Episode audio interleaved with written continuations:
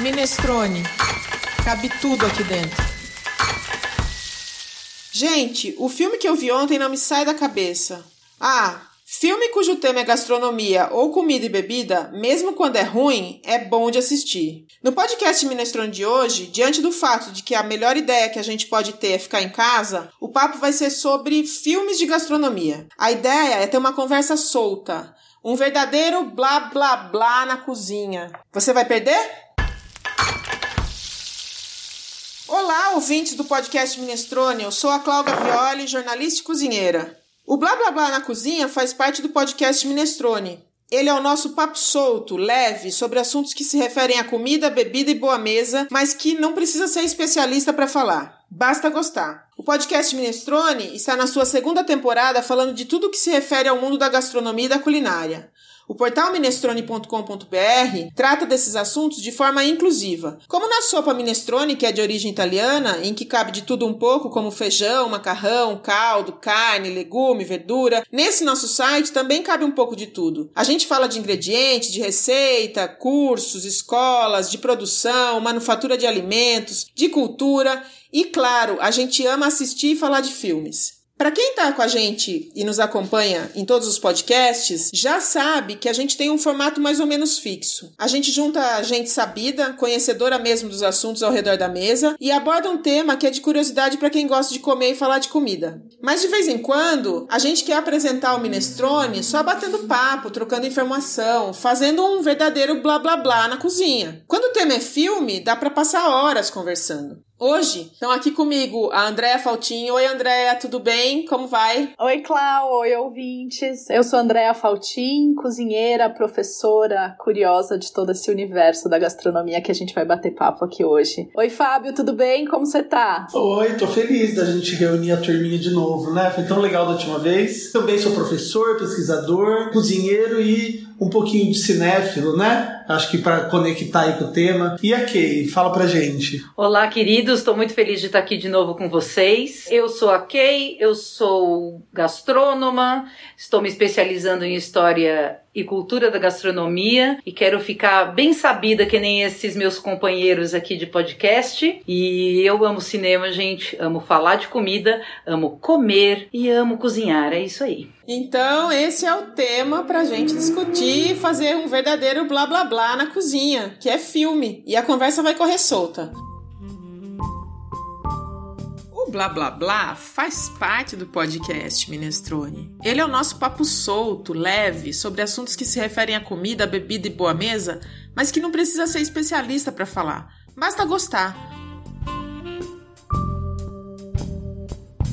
Nós fizemos uma lista de filmes para conversar sobre eles e para dar umas dicas do que a gente gosta, daquilo que a gente já viu, para estimular que você fique em casa, não saia para rua se não for muito necessário. Ou seja, se você vai ficar em casa, além de você ouvir os nossos podcasts enquanto você lava louça, toma banho, faz faxina ou simplesmente você está relaxando, a nossa sugestão é que você também veja filmes. E esses que a gente vai falar são deliciosos. Tem uns que o tema é a própria gastronomia, a profissão do chefe de cozinha, os desafios que eles enfrentam. Tem outros que não são de gastronomia, são histórias que, quando foram roteirizadas, deram alguma ênfase na comida ou na bebida e eles acabaram até se tornando referências para quem presta atenção nesse assunto. Como a gente falou no episódio de livros, de algum modo, nesses filmes também a gastronomia participa, ela está ali presente, mas ela não é o foco principal. Eu vou abrir as perguntas criando uma expectativa para você, ouvinte, escutar esse podcast inteirinho. Você vai ouvir o nosso papo e ao final do episódio, nós quatro aqui, eu, a Andréia, o Fábio e a Kay, nós vamos contar para vocês qual é o filme nas nossas opiniões individuais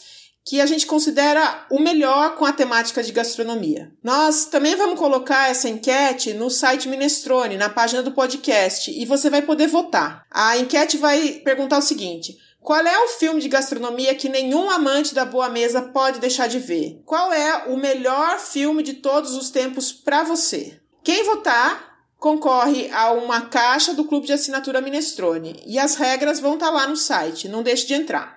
Só para lembrar para o ouvinte, a gente tem um outro episódio dessa temporada que é sobre filmes de gastronomia, que a gente teve um convidado e tudo. Na verdade, foi o Fagner Moraes que veio conversar com a gente sobre séries e a gente acabou falando um pouco sobre filmes. Então não deixe de ouvir também o podcast que a gente gravou com o Fagner Moraes. É, foi um papo super gostoso, vale muito a pena, mas eu acho que a gente tem muito ainda, porque a lista de filmes é eterna, né, Clau? Sim, não acaba, né? Tem muita coisa pra gente conversar. Mas a Kay, eu sei que ela é cinéfila. Então conta aí pra gente, Kay, o que que faz um filme de gastronomia ser bom? Eu acho que é quando a gente realmente se encanta e todo mundo fala dele, né? E quando ele vira uma referência, né? Eu acho que quando não necessariamente o filme é o centro, é, o personagem principal é a comida, mas quando ele vai entrelaçando os personagens, entrelaçando as histórias, e aí, quando você menos espera, o filme nem é de gastronomia e ele vira um filme de gastronomia. E aí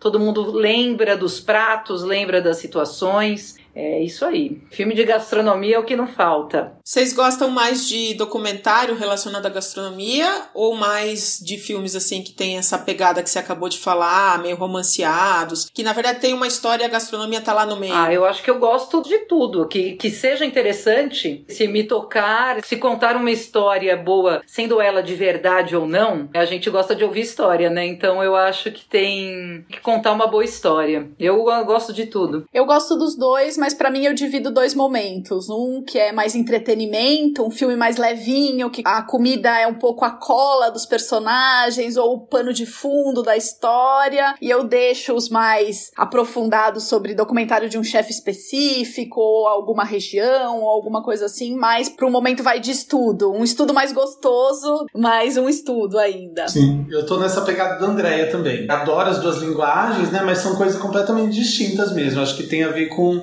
estado de espírito, né? Com o teu impulso, como você tá, a vibe do dia, né? Para estudar, eu acho que o documentário faz sentido né? A gente sai um pouco daquela, daquele roteiro da leitura, né? Da busca Exato. em outras fontes e acaba também se abastecendo de conhecimento a partir do cinema. E o romance que é uma delícia, né? Até porque você se enxerga ali dentro daquele roteiro, daqueles personagens, né? Daquelas cenas, né? Mas eu acho que dá, dá para dividir muito bem mesmo. E eu acho até legal essa coisa do estudo, porque nem sempre uma pessoa vai querer ler um artigo sobre uma história específica do jogo da gastronomia, tudo. E os filmes, os documentários são uma porta porta de entrada para esses estudos também, né? Você vai se encantando e daí no fim você vai se aprofundando com o tempo. E como disse o Fábio, né, tem uma questão de estado de espírito, né? Muito. Porque é difícil encontrar um filme, por exemplo, de terror que tenha a ver com gastronomia, que é o caso do Poço. Não sei se vocês viram, o Poço é um filme que tá na Netflix, começou a ser veiculado na Netflix no momento que começou a quarentena e que é um filme que tá na categoria suspense e terror. E ele é um filme que tem a gastronomia, a comida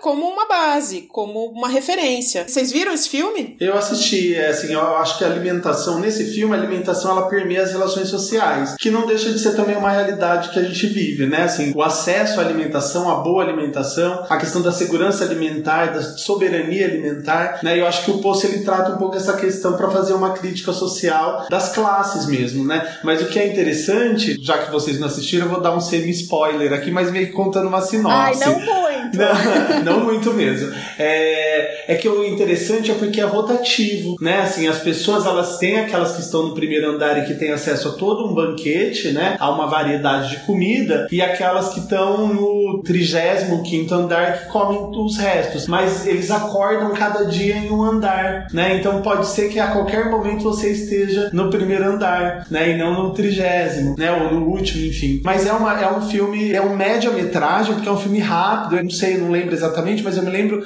que foi um filme de uma hora, uma hora e dez, então não é um filme de duas horas, de uma hora e quarenta, né? Então tem essa questão, e ele tá categorizado como terror suspense, eu acho que é muito raso, né? Essa categorização, porque ele é muito mais do que isso. É lógico, tem o desconforto, né, por ser uma crítica social, mas ele realmente eu não tinha essa ótica, Cláudio, que você falou, dele ser permeado pela alimentação mesmo, né, pela comida. Acabou de me refletir essa essa questão. Mas vale muito a pena, assim, eu, ele foi premiadíssimo, né? Foi muito falado.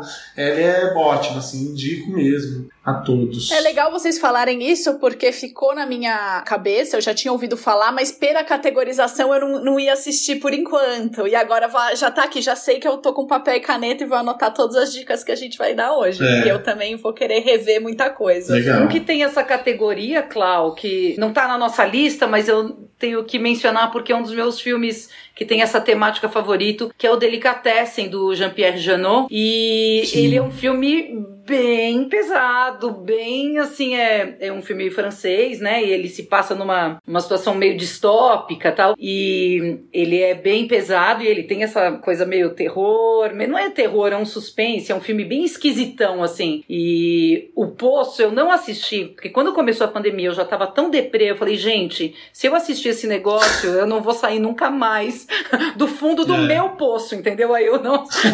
aí eu não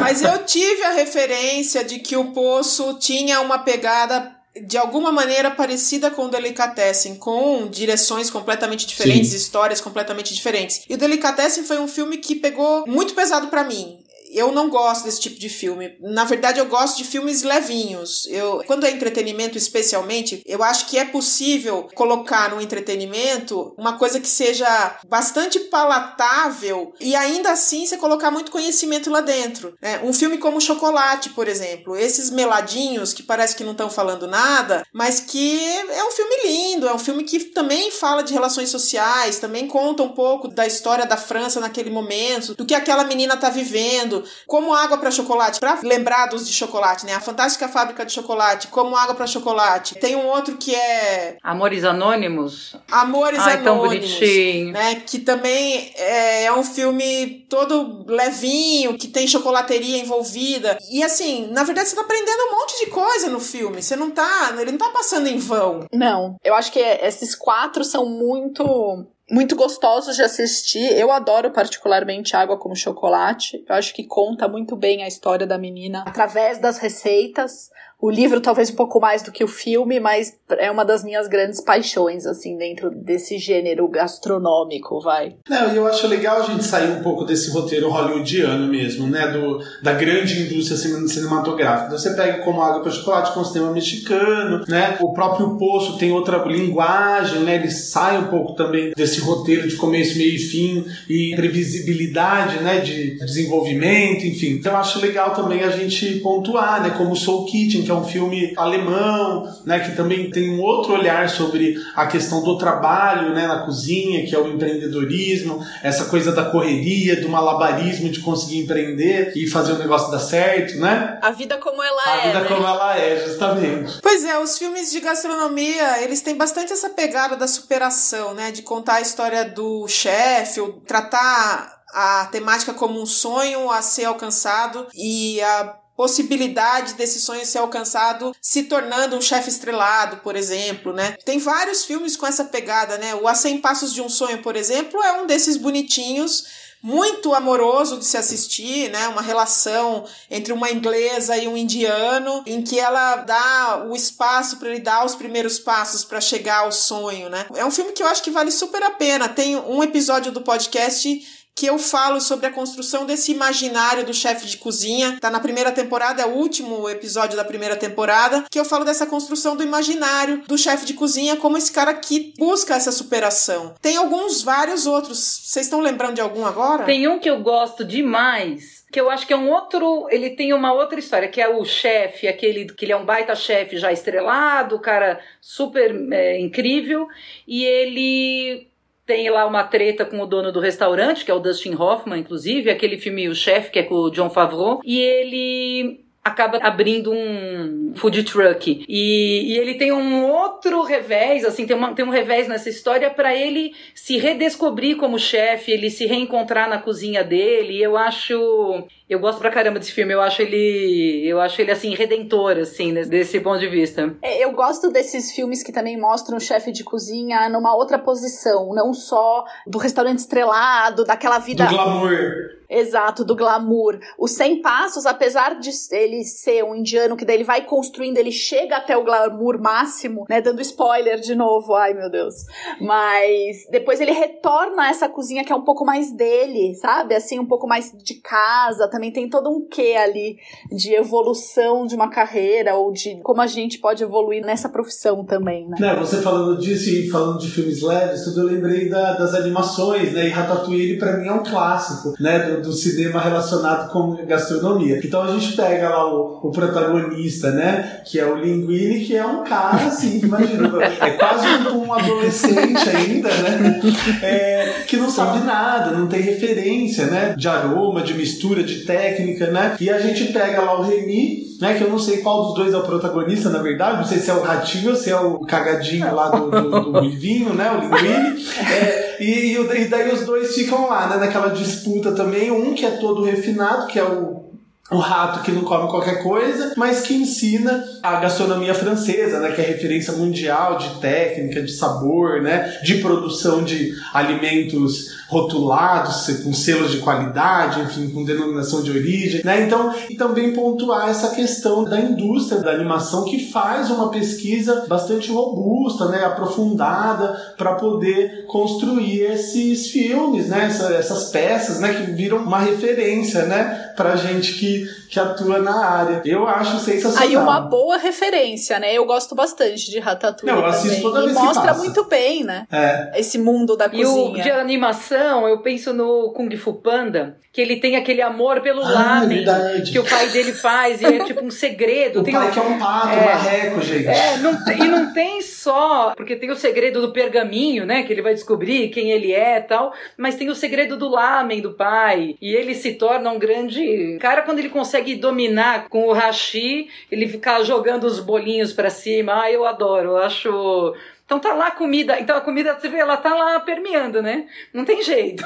Sim. E uma questão afetiva muito forte sempre. Sempre. Tem outras animações bem interessantes, né? Como Tá Chovendo Hambúrguer, por exemplo, é uma dessas que também tem uma pesquisa vasta para que tenha sido desenvolvida. Mas falando de Kung Fu Panda, me lembrei de cinema pautado nos orientais. É, hoje assisti um filme chamado O Sabor da Vida. Uma história dessas também de superação e muito interessante porque é um, a história é de uma pessoa, de um ex-presidiário que tem uma loja para vender doriak, que é aquele bolinho de feijão, e a, a loja desse cara não tá indo bem. Aí ele precisa de um assistente e vai uma senhora muito velhinha e se candidata a ser assistente dele. Só que ele tem preconceito contra a senhora ser velhinha, mas como não tem dinheiro para contratar outra pessoa, acaba contratando a velhinha e, claro, existe aquela transformação, aquela redenção que a gente já falou, né? E aí tem um desdobramento, um fundo, um caráter bastante social, sociológico. Ela, inclusive, carrega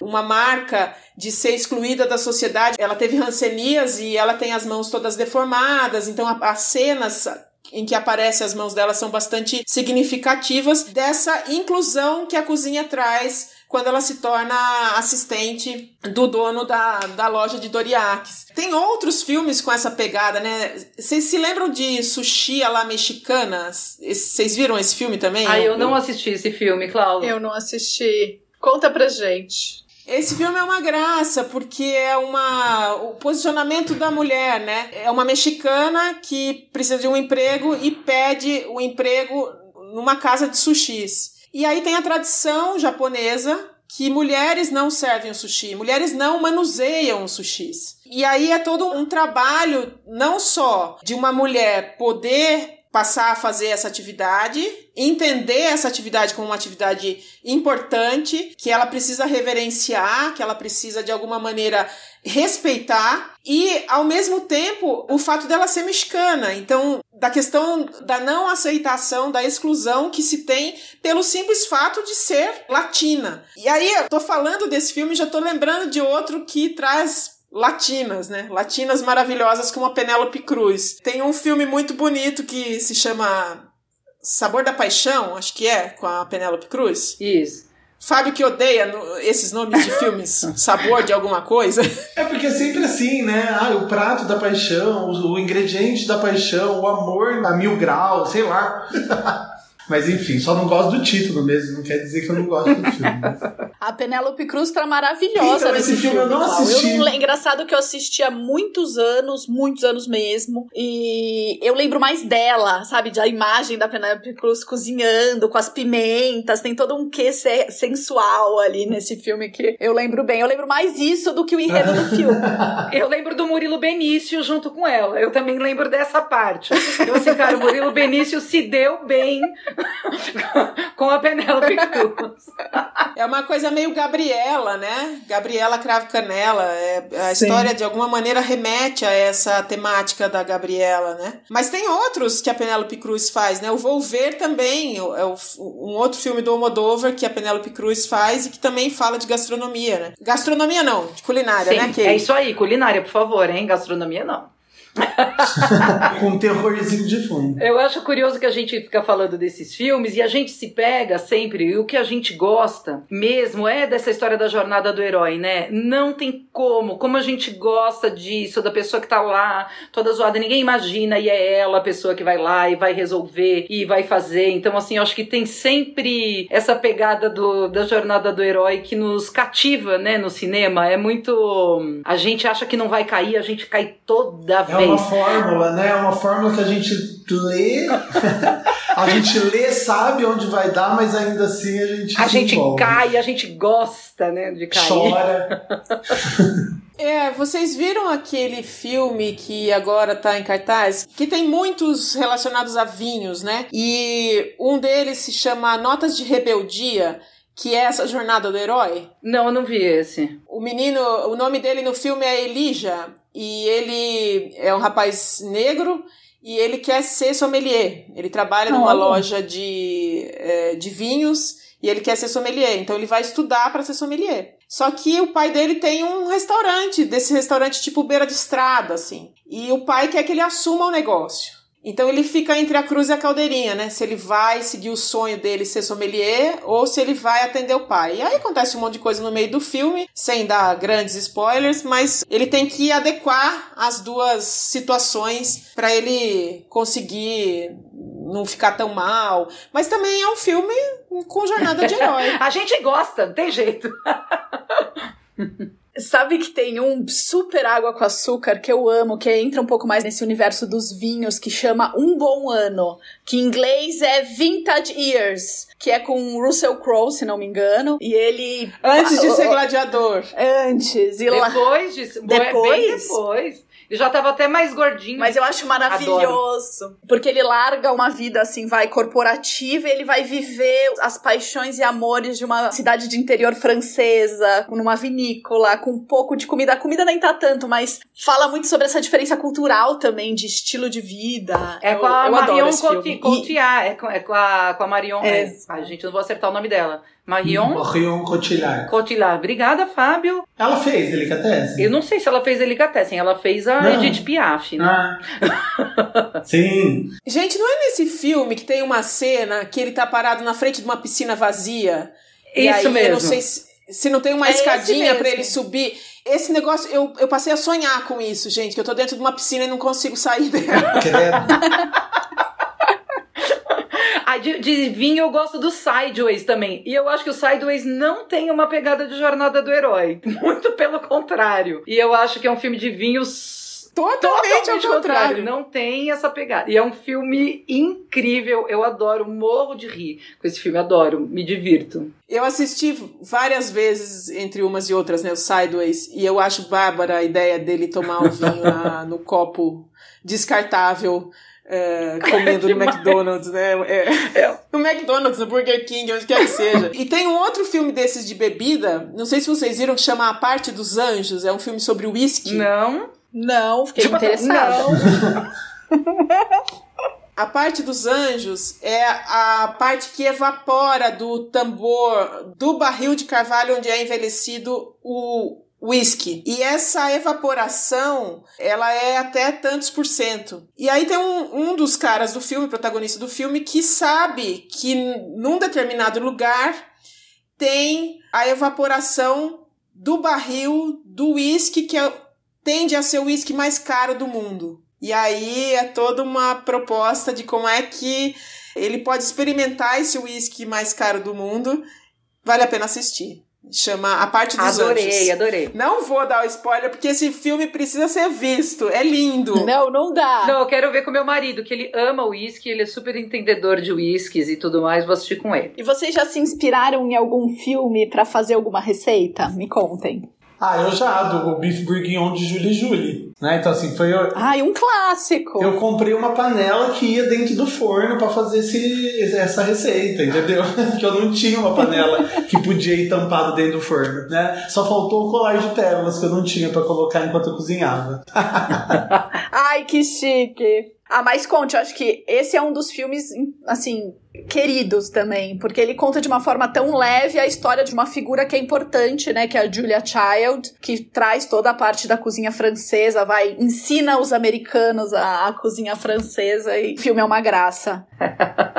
Fala a sua receita. Ah, e agora a minha receita. Eu, na verdade, não foi uma receita específica. Eu nunca me inspirei numa receita que tenha de um filme próprio, mas quando eu vi chocolate, eu fiz uma orgia gastronômica de doces à base de chocolate com as amigas quando a gente foi assistir. Bolo, mousse, bomba, foi assim, uma festa. Você já fez, Kay? Eu já fiz. Fiz o.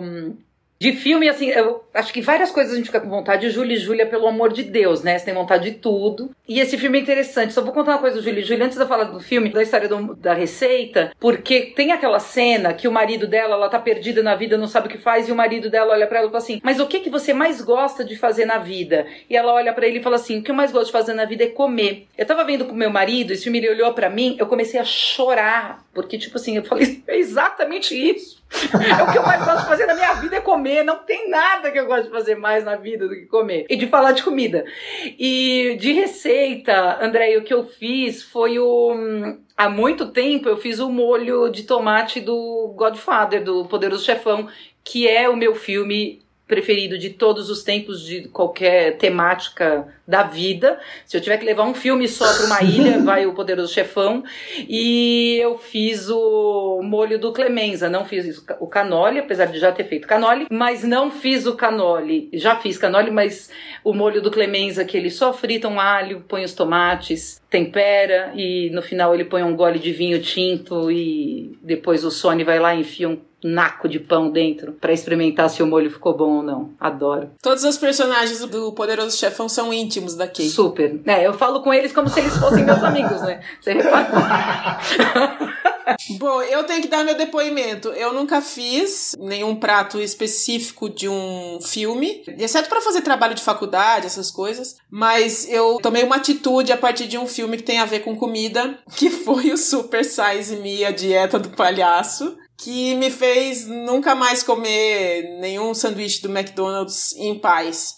É, até em algum momento posso comer McDonald's, mas não como numa boa, não. Acho que esse é um filme também que todo mundo tem que assistir e tem que estar tá aqui na nossa lista. Tem alguns, né, que fazem a gente pensar um pouquinho, daí mais documentários sobre essa questão da alimentação, que dá até medo de indicar, porque as pessoas não costumam gostar, como Cowspiracy ou Domination, que fala muito sobre a questão da, ai, do consumo de carne, dos maltratos aos animais, mas Acho que não é para essa pandemia, gente. Mas eu acho é, o Cowspiracy ele foi muito importante, assim, eu acho que deu uma virada para mim. É, como deu para você, Clau, o Super Size Me, o Cowspiracy me fez repensar bem. Eu como carne, só que eu realmente como carne de um jeito bem diferente e tem a ver com Cowspiracy. E desses outros cabeção de pensar, que eu acho que é duro, mas é necessário, né? Sim. Porque a gente tem que. A gente vive num mundo real, é o Vanishing Beasts não sei se vocês já assistiram, que é um filme que faz uma baita crítica a Monsanto e as grandes as plantações. É... Os pacotes tecnológicos, né? Pelo amor de Deus. Pelo amor de Deus. Mas o Vanishing Bees é um filme que você, a gente também fala assim, cara, vão acabar as abelhas e já era. Entendeu? E aí tem o B-Movie, né? Se vocês quiserem pegar esse gancho, o B-Movie é mel. É um filme de gastronomia, de culinária, né, Clau? Não é de gastronomia, é de culinária. É uma graça esse filme, né? Diga-se de passagem, muito bonitinho. Lembrei do Formiguinhas, que não tem nada a ver com gastronomia, mas tem uma pegada aí também. De gente, de muitas produzindo para uma rainha. Né? É isso aí. Gente, falando em rainha, e os filmes históricos? Tipo Vatel ou The Search for General Tissot? Vocês chegaram a ver esses filmes? Que são filmes com pegada muito histórica. Vatel é um clássico que quem gosta de cozinha francesa merece assistir. É, eu acho que eu assisti o Vatel também. Eu não assisti esse outro que você falou, Clau. O The Search for the General. Como que é? Do General é, Tissot. Do, do, é, não vi. É, The Search for General Tissot. Esse filme é interessante porque ele é uma, uma preparação das comidas que o general pode consumir, né? General Tso. E é um filme com pegada oriental, tem um quê de comédia. É um filme que vale a pena. Bonitinho, interessante de assistir, de reflexão. Não é pesado, né? Não é um negócio como, por exemplo, quando a gente assiste Fome de Poder, né? Que fala da história do McDonald's, por exemplo. É um filme que tem um caráter histórico, informativo para as pessoas, mas é um negócio que deixa você meio para baixo, né? Assim, esse não é. Esse é mais ameno. Vocês ficaram com a impressão, não sei se vocês todos assistiram Fome do Poder aí do, do McDonald's, eu fiquei, com a, eu fiquei com a impressão que o filme é um filme sobre, tipo, o mercado imobiliário, porque é isso, né, que o McDonald's é no final, né? é isso, né? Sim. É mercado imobiliário. Sim, é isso, com né? certeza. Né? O hambúrguer entra lá só, tipo, de leve. Nem entra nas férias da minha vida.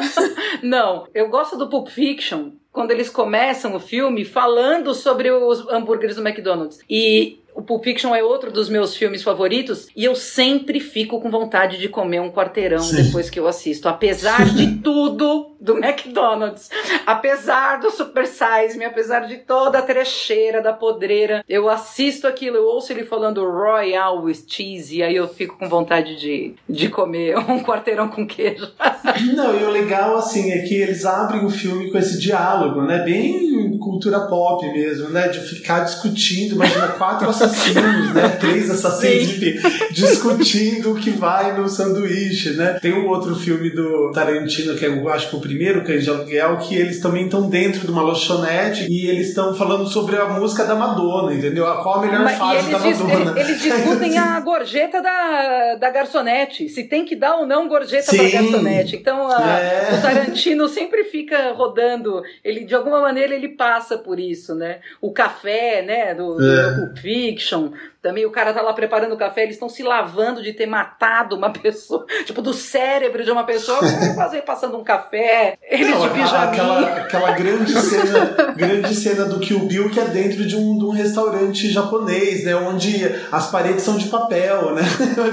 Chega lá matando todo mundo, aquela coisa sanguinolenta, esguichando sangue, né? É muito legal mesmo. Aí você vê como permeia, né, o nosso comportamento alimentar, né, de certa forma, né, que é onde a gente frequenta, né, o que tem disponível para consumir, né? E os documentários, como os que enaltecem histórias como do chefe do Cassi ou do chefe Máximo Botura, tem um também peruano que fala do Gaston Acúrio. O que, que, vocês acham desses filmes? Assim, é, ficam naquela pegada, André, que você falou de obrigatórios para a gente estudar? Ou são entretenimento também? Depende muito do tipo da filmagem, mas no geral eu encaro mais como estudo, inspiração, relacionado mais com criação na cozinha, porque são ícones, querendo ou não, importantes, né, para nossa história atual da gastronomia, de vanguarda e modernidade. Então eu acho que vale como estudo. Eu não assistiria hoje como entretenimento. Não sei se vocês veem diferente. Ah, eu vejo bem parecido com você também. Não me interesso super, não. Mas eu acho legal, né?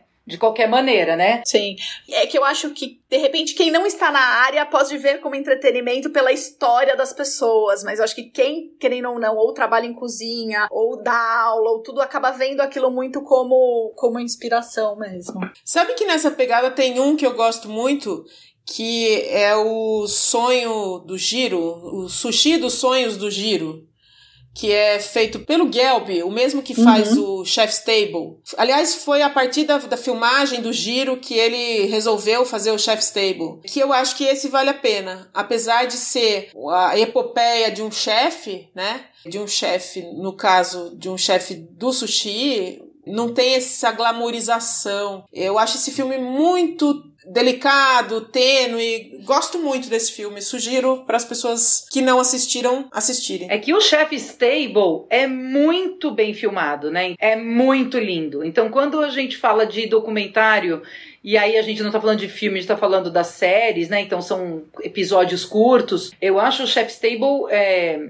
eu acho que ele é necessário. Para quem estuda, eu acho ele necessário. E eu acho ele muito lindo do ponto de vista artístico mesmo, né? A, tudo, né? Desde a da música até as histórias, como são contadas as histórias, todas elas são de superação, todas elas são de Sim. reconexão com as origens e tal. Então eu é de muito amor. É uma paixão, né? Que parece que sai do corpo do, do, dos personagens. Eu termino quase todo o Chef Table chorando, mas tudo bem. Sabe que vocês me fizeram lembrar de um que eu acho que retrata bem, assim, essa busca incansável da perfeição, que é um documentário que chama For Grace, que é a história de uma chefe mulher. E até dentre muitos desses, todos os filmes que a gente falou, a maioria sempre retratam chefes homens, né? Então é importante a gente talvez trazer esse para mostrar um filme que retrata a história de uma chefe mulher espanhola, que daí ela vai e ela quer ser a melhor, ela até abdica de várias coisas da vida dela pessoal para seguir essa paixão dela. Eu gosto desse. Esse é um documentário de história de chefe que, para mim, me fisga. É, esse me fez lembrar aquele que uma chefe vai cuidar da comida do presidente da França. Como que é o nome desse filme? Vocês lembram? Aí, Os Sabores do Palácio. ah, Os Sabores do Palácio. Fala. Ah, mas é maravilhoso esse filme. E ela me lembra muito uma professora que eu tive, que vocês devem conhecer, a Lúcia Soares. Eu não sei porquê, toda vez que eu assisto, eu assisti umas duas ou três vezes esse filme e eu lembro da Lúcia, porque é uma pessoa tão sublime, tão certa, tão reta, né? Tão posicionada. E para mim a Lúcia Soares é essa pessoa, né? A confeiteira, né? Uma pessoa incrível. Eu gosto muito, né? Porque ela chega de mansinho e vai conquistando tudo pela competência, né? É, gosto muito desse filme também, acho muito interessante. Para você que nos ouve, já sabe que a gente adora comer e falar de comida. E você? Você gosta de que temas? Você quer que a gente aborde que temas aqui no Minestrone? Acesse o site. O Minestrone é um espaço inclusivo e democrático, sem juízo de valor. Cabe tudo aqui dentro: comida, bebida, ingredientes, temperos. Fique por dentro de tudo que cabe aqui acessando as redes sociais. A gente está no Instagram, Facebook, Twitter, Pinterest e no LinkedIn. Em qualquer dessas mídias, e também no site ou por e-mail, você pode nos sugerir outros temas para podcasts, assuntos, pessoas que você gostaria de ouvir, ver entrevistados. E antes de encerrar, antes inclusive de a gente contar quais são os nossos filmes preferidos. A gente sempre pede uma dica aqui no podcast para todo mundo que participa. Então, qual é a sua dica de hoje, Andréa? Minha dica de hoje vai ser uma série, Cooked cozinha, né, baseada no livro do Michel Polan, que é um para mim um que tem uma filmagem e uma história maravilhosa e é meio complementar à série. Se você já leu o livro ou viu a série, se você viu a série, leia o livro porque não é igual. Vale muito a pena. Ah, eu vou nessa linha de séries também. A Netflix acabou de lançar o Street Food Latinoamérica. Eu achei sensacional. Assisti os dois primeiros episódios. O primeiro é de Buenos Aires que fala de um mercado público, de, do mercado central de Buenos Aires e da história afetiva, né, que uma das banqueiras, né, uma das barraqueiras, né, que vendem comida lá dentro tem com o mercado e com aqueles sabores e com aquela diversidade de alimentos. E o segundo que mostra o Brasil, mostra o Salvador, então assim também tem esse apelo. Então assim, só pelos dois primeiros episódios já valeu a temporada inteira. Então sugiro que vocês assistam para conhecer um pouco mais da comida de rua, né, que é tão tão valiosa, né? Tão valiosa quanto essa, a comida refinada que a gente, né? Que são retratadas nos filmes, né? Como é, um alimento mais superior, né? Que no, no frigir dos ovos o que movimenta mesmo a culinária, na minha opinião, é a comida popular. E você, Kay, fala aí. Ah, gente, então já que tá assim, e aí pode virar, pode virar gancho para um outro momento. Tem uma série também na Netflix que eu comecei a assistir esses dias que chama A Origem do Sabor. É uma, uma série chinesa que vai contando as histórias dos. Assim, o primeiro episódio é sobre alguns leites e queijos da, da China e o que eles fazem é muito lindo. Também tem aquela plasticidade, assim, é maravilhoso, assim, é bem legal.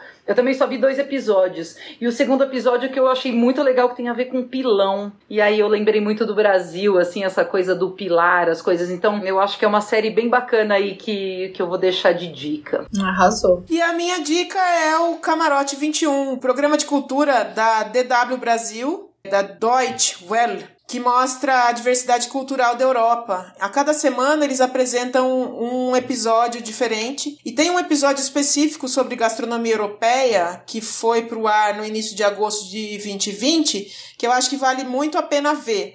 O Camarote 21 é transmitido no Brasil pela TV Cultura, aos domingos às 20 horas e 10.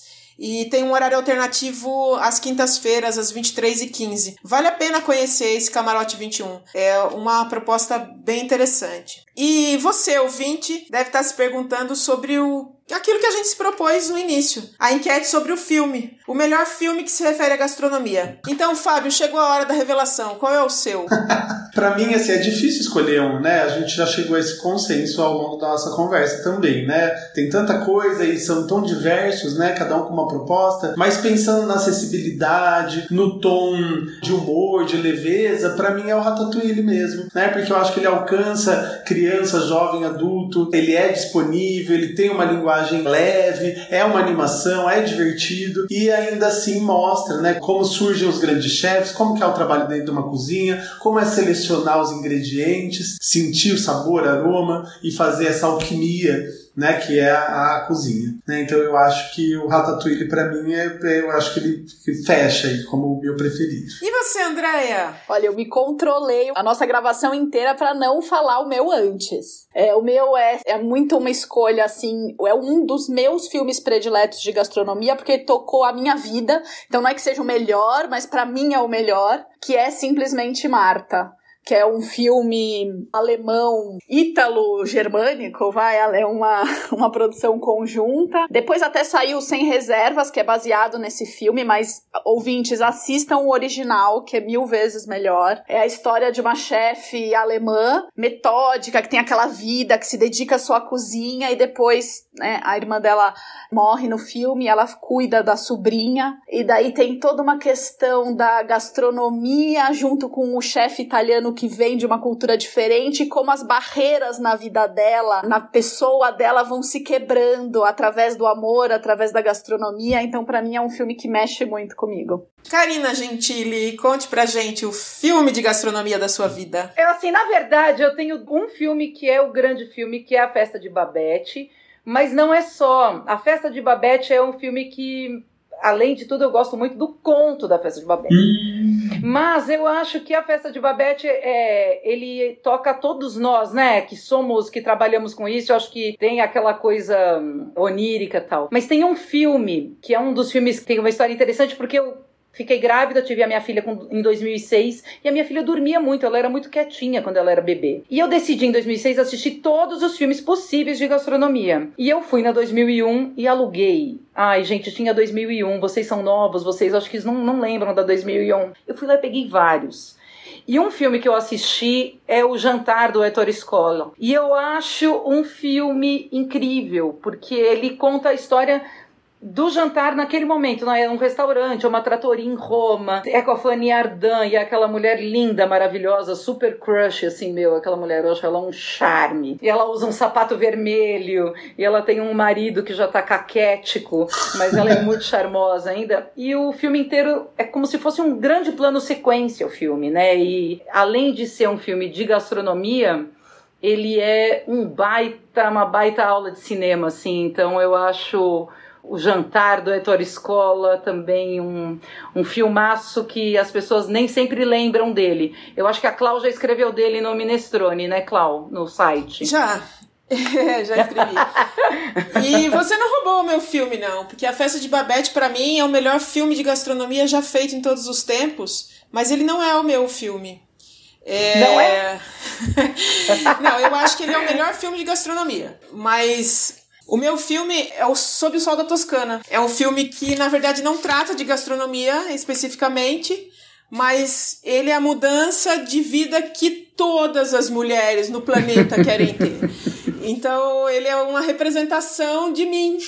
E é tudo que eu sonho. É ter uma casa, eu não penso em ter na Toscana, mas eu penso em ter na Serra da Mantiqueira, uma casa que eu possa ter uma varanda e juntar gente e pintar a casa junto com os, os pintores, os pedreiros, enfim. E ele é todo permeado por momentos de comensalidade, né? Então, esse é o meu filme de gastronomia da vida. Muito bem, gente, que delícia!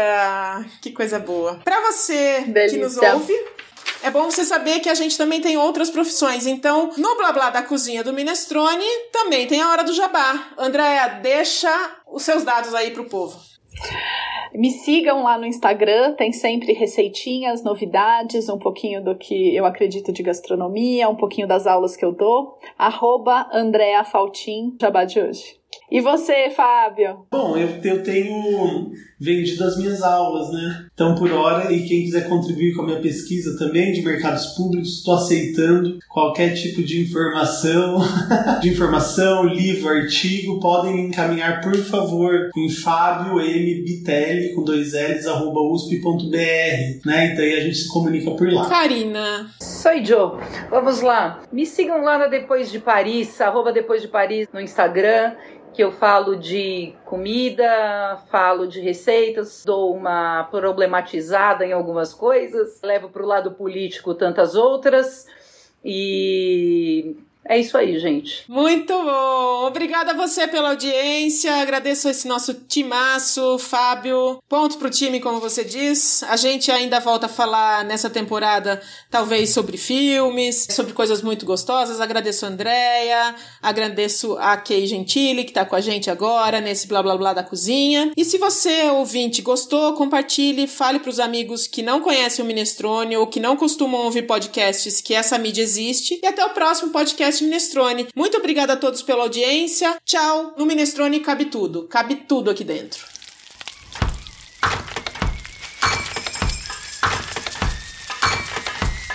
Minestrone. Cabe tudo aqui dentro.